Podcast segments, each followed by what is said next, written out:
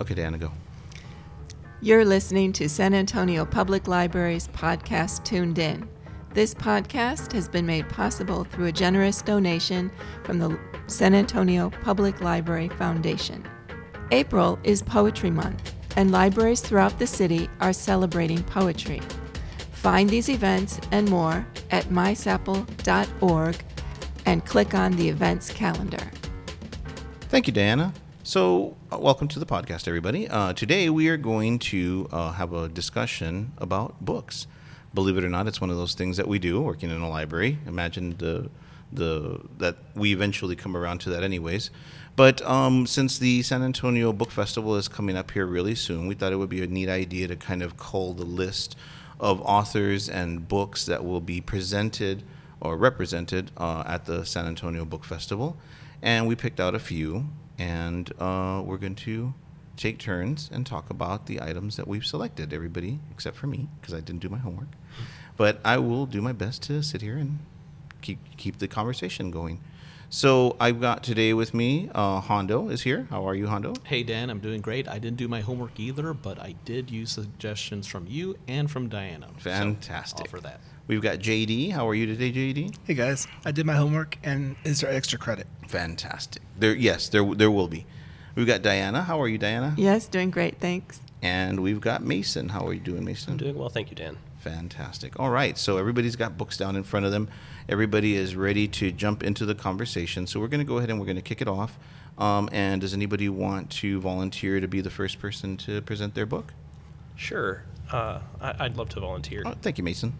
Uh, so I read a, uh, interesting work of fiction called A People's History of the Vampire Uprising. It's by uh, a freshman author named Raymond A. Villarreal, and he is a, uh, a local attorney Oh. here in San Antonio who uh, who's taken a crack at the, the vampire genre. Nice. The the book is a, an oral telling of a modern vampire uh, awakening. Okay. I would say, and how uh, society deals with that in a variety of ways from several different perspectives. Sort of a sort of like a World War Z fashion oral history. Oh, okay. Yeah. The the main characters are uh, a CDC doctor, a member of the FBI, Mhm. and a Jesuit priest. Interesting perspectives. Yeah, Yeah. inter- interesting and uh, diverse perspectives. Yes. So there's a couple other uh, secondary characters introduced, but those are the three main protagonists, I would say. I uh, I found it the way that Mr. Vill- Villarreal um, weaves political, like modern political discourse and uh, media into his narrative. He really does a good job of kind of exploring the way a society, our our, our modern, modern society, would react to something like a you know a vampire from genre fiction Sure. actually appearing in society. Uh, everything from social media reactions to uh, Supreme Court rulings. Interesting. Mhm. So, what did you what did you think about the book? What, how did you how did it, how did it speak to you? It it or wa- didn't? it has some really cool concepts. Um, like I said, the way that it sort of explores uh, a modern perspective is very interesting. I I did find some of the, the, the writing a little bit jarring. Uh, the way that perspectives change a little bit is kind of can kind of bring out the narrative a couple times Sure. and the author being a lawyer does get into some i'm sure in a from a lawyer's perspective excellent uh, uh, legal arguments Right.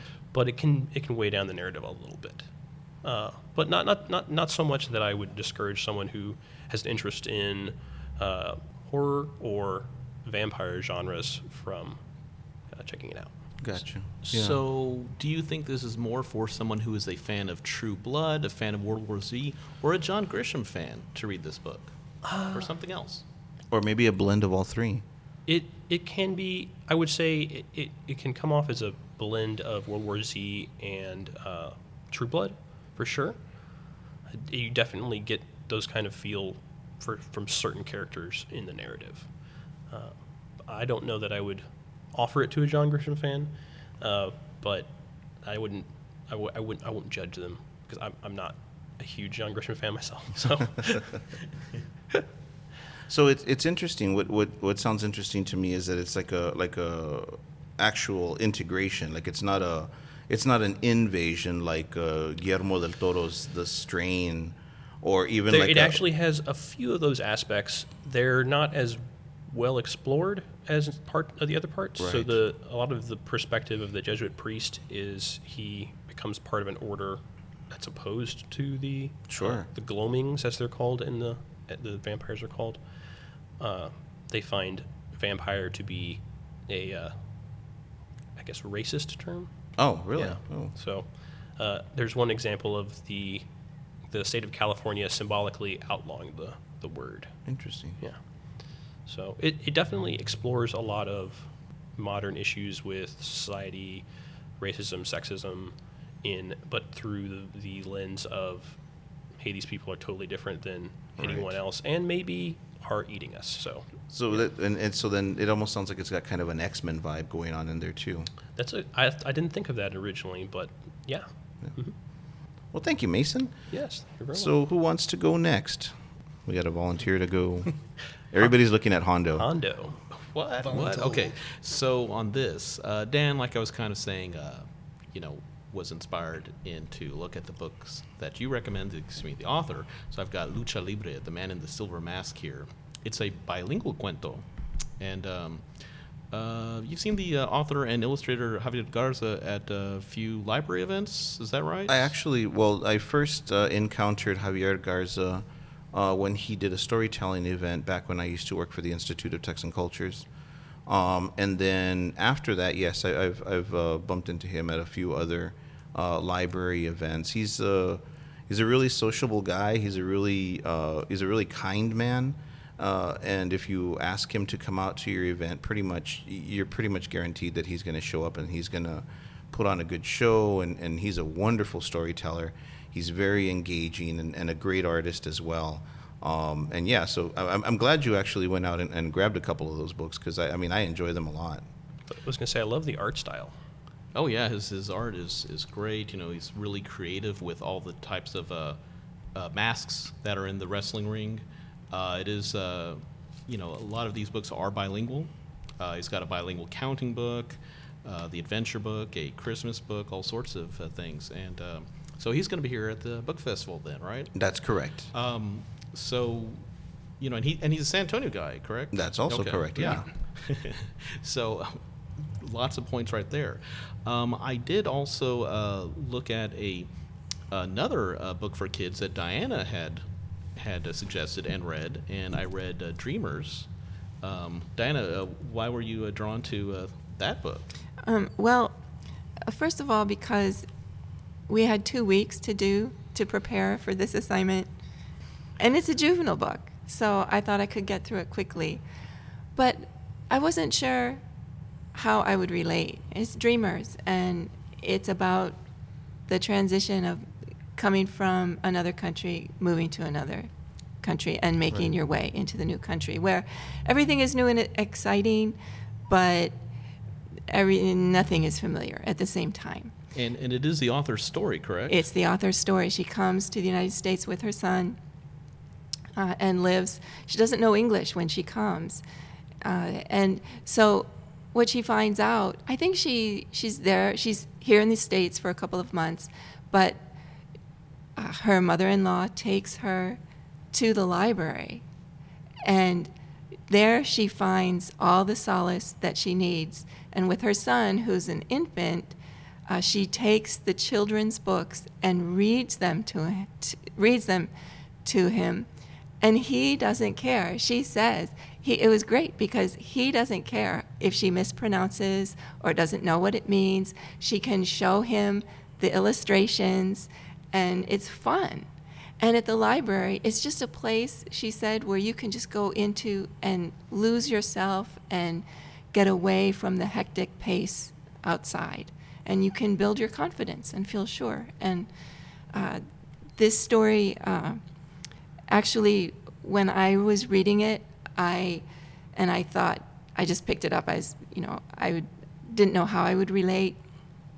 Actually, when I picked myself up and flew to Tokyo to teach English as a second language, everything was new and exciting and nothing was familiar. And when I went to the library, that's where I found my solace and some books to learn Japanese. Um, and when she related that, I was just like, oh yes, that's that's exactly what I did. So you were able to kind of uh, relate to it on a personal level. Right. Cool. That's awesome. D- do you want to give us the author's name real quick? Yuyi Morales. Who? Y U Y I Morales. Who has done some programming with the library also. She's done some poetry readings, uh, and uh, I understand is a really, really cool person.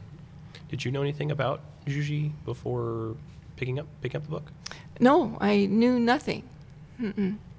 Do you, is that a normal practice for you? Do you do you like to check check up on the author before or after you you pick up other work? You know, I didn't usually care about the author when I would read a book. I would just enjoy the book.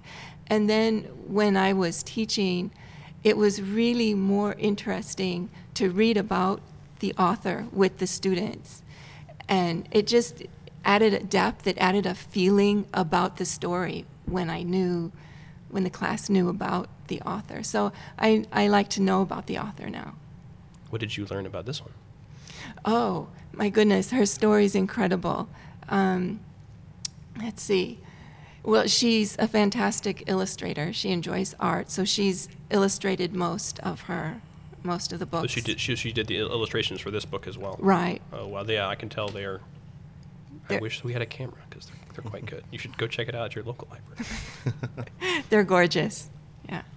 And and uh, Diana, one thing that is a bonus that, that I saw at the end was that um, that Yuyi goes into detail on how she created the art. I thought that was uh, definitely a plus. You know, um, where she was relaying both uh, uh, the technique, um, the history for the uh, these uh, collages that she created, these fantastic collages in the book, and lots and lots of references to scores of classic and relatively new also uh, children's books in there.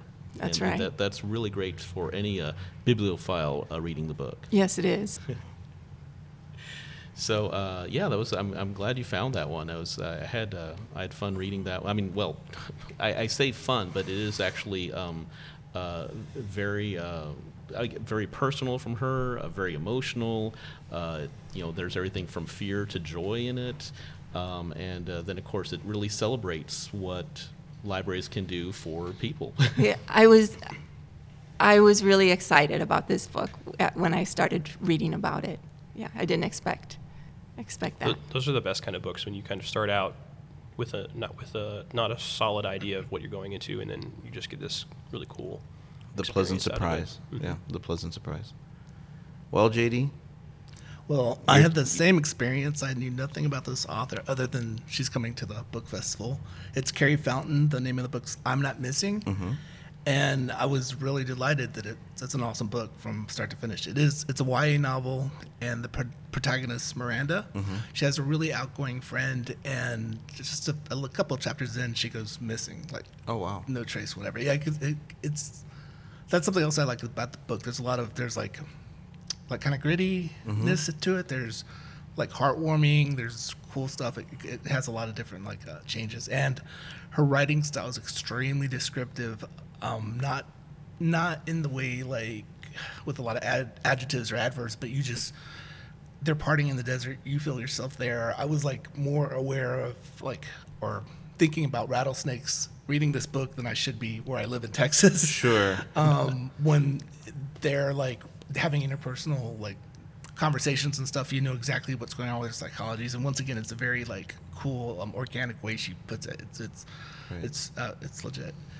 I think a lot of people make a make a pretty critical mistake in thinking that young young adult fiction, YA fiction, is somehow less sophisticated than adult fiction. I think I found that the opposite is true. That they deal with a lot of themes and a lot in in, in, a lot of character perspectives that are actually as diverse and sometimes more diverse than adult fiction. Sometimes there are a lot, lot of vampire mermaid books out there. Sure, of course, of that. And um, uh, we were talking about not uh, knowing about the author, and of course, I, I had a week to read this because I was sick. Um, but uh, after I read it, I, I looked into her, and she's actually the 2019 um, Texas Poet Laureate. I didn't even know she wrote Oh, wow. poems. I don't think there's a poem in the book. It's just um, prose. prose. But um, and also she uh, teaches in Austin, and one of one of your colleagues, Vicky, actually took classes with her. She's evidently like a really Oh, really yeah, yeah. cool mentor. So, and that probably the the fact that she's a poet probably explains the very descriptive, very uh, like you know painterly language that, that you encountered in the book. Yeah, That's, uh, but it's re- it's really lay um layperson, I should say, the, the the way she writes in the book. Sure. Because I've seen it in your poetry, and it's awesome, but it's totally a different um, different thing. Right. So, Dan, you mentioned that there's a common misconception that Y- YA novels are somehow less sophisticated. I actually have a, a fun story. I was talking to a friend this week, and they were check. They were going to the library and looking for a, a book series that was highly recommended to them, and they just they couldn't find it. They were looking all over the place, mm-hmm. and then they finally did what most people should do, and they went and asked a librarian, and the librarian said, "Oh, that's in the YA section." And they said, "Well, I felt a little bit embarrassed that I was going into the YA section." And I told them, "Why? You should never feel embarrassed going. I mean, would you feel embarrassed going and picking out a book in the children's section for you know, a, a good book, a, a Texas Bluebonnet book or something like that? No. Someone should always feel comfortable going into a YA section. I mean, like you said, there are plenty of vampire mermaid books, but there are plenty of adult fiction versions of those as well. Right, right. Do you remember the series that we're looking for? Ooh, I, it was something about fairy, like a fairy kingdom, but I don't remember the, the series off the top of my head. I've seen definitely seen the books around the library though. They're they circulate very heavily. It's yeah, and so I've had a similar experience with people that have come to the reference desk, and they, an adult, will will come to the reference desk and do the you know the look around real quick to make sure there isn't anybody in easy earshot, and then they ask me for something out of a out of a YA series, and it's like it's it's okay, you know, never apologize for your reading tastes. It's like it's what it, it's what appeals to you. It's what you enjoy reading. So you know, I mean, hey, celebrate that. That's a good thing, you know, if you found something that makes a connection to you and and uh, and that you enjoy. And it doesn't matter if it's YA or if it's adult or if it's a graphic novel or you know, heck, even if it's a kid's book. I, I love where the wild things are. I'll read that thing now. Yeah, absolutely. I, I don't even need my kids to be around, and they're too old to enjoy it anyways. Um, but I still read it because I enjoy it, and it, you know, it speaks to me, and, and, and it's one of those things that I keep going back to over and over again. Yeah, t- tying this back into what you were talking about earlier, Diana, the, the library should always be a place where y- you feel comfortable going, and you can you can find any experience. That's right. Yeah. And I learned uh, when I wanted to start learning how to invest about 20, 25 years ago, I would read some of the investment books in the adult section and I understood nothing. Right. And so what did I do? I went to the kids' book and I read every book in the kids section about invest even the 32 page book about banking because you pick up the terminology you pick up the jargon that's used in the It's really investment world it's concise uh, it's it's informative and it it doesn't go over my head but I was able to build up enough vocabulary and enough. Uh, they kept the, the one thing they keep saying in the investment world is um, your portfolio, and the only portfolio I could relate to was an art portfolio until I finally understood. Oh, it's just how they, it's just their. It's the the jargon, it's the language. Yeah. right. That's right. But I wouldn't have gotten that without going to the kids section. Mhm. It was great. That's really cool. Does anybody have any final thoughts about the books they read, or maybe some of the other books that are available, uh, other authors that are uh, going to be guests at the San Antonio Book Festival? Well, Dan, I know that whenever I come to the book festival, there's a lot of great storytellers. You know, you mentioned Javier Garza is a great storyteller uh, with the kids' books.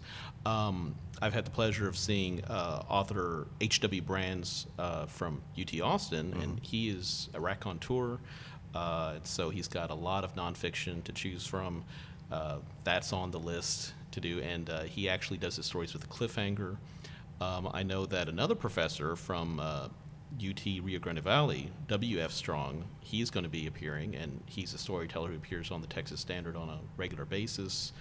And, um, you know, then there's also a very serious nonfiction book, uh, History of Texas, also Uh, another professor, Monica Munoz Martinez, she has a book, The Injustice Never Leaves You Anti Mexican Violence in Texas.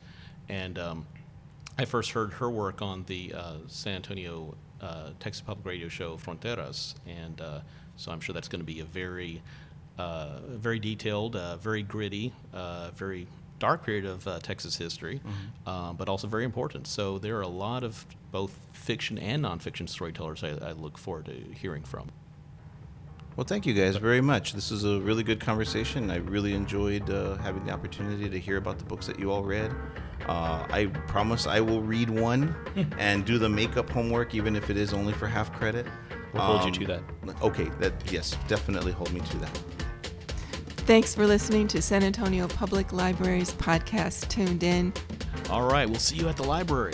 Hey, thanks for listening, and get connected on mysapl.org with Twitter, Facebook, YouTube, Snapchat. Pinterest. Flickr, Instagram. and follow Tuned In on SoundCloud, iTunes, and Google Play Music.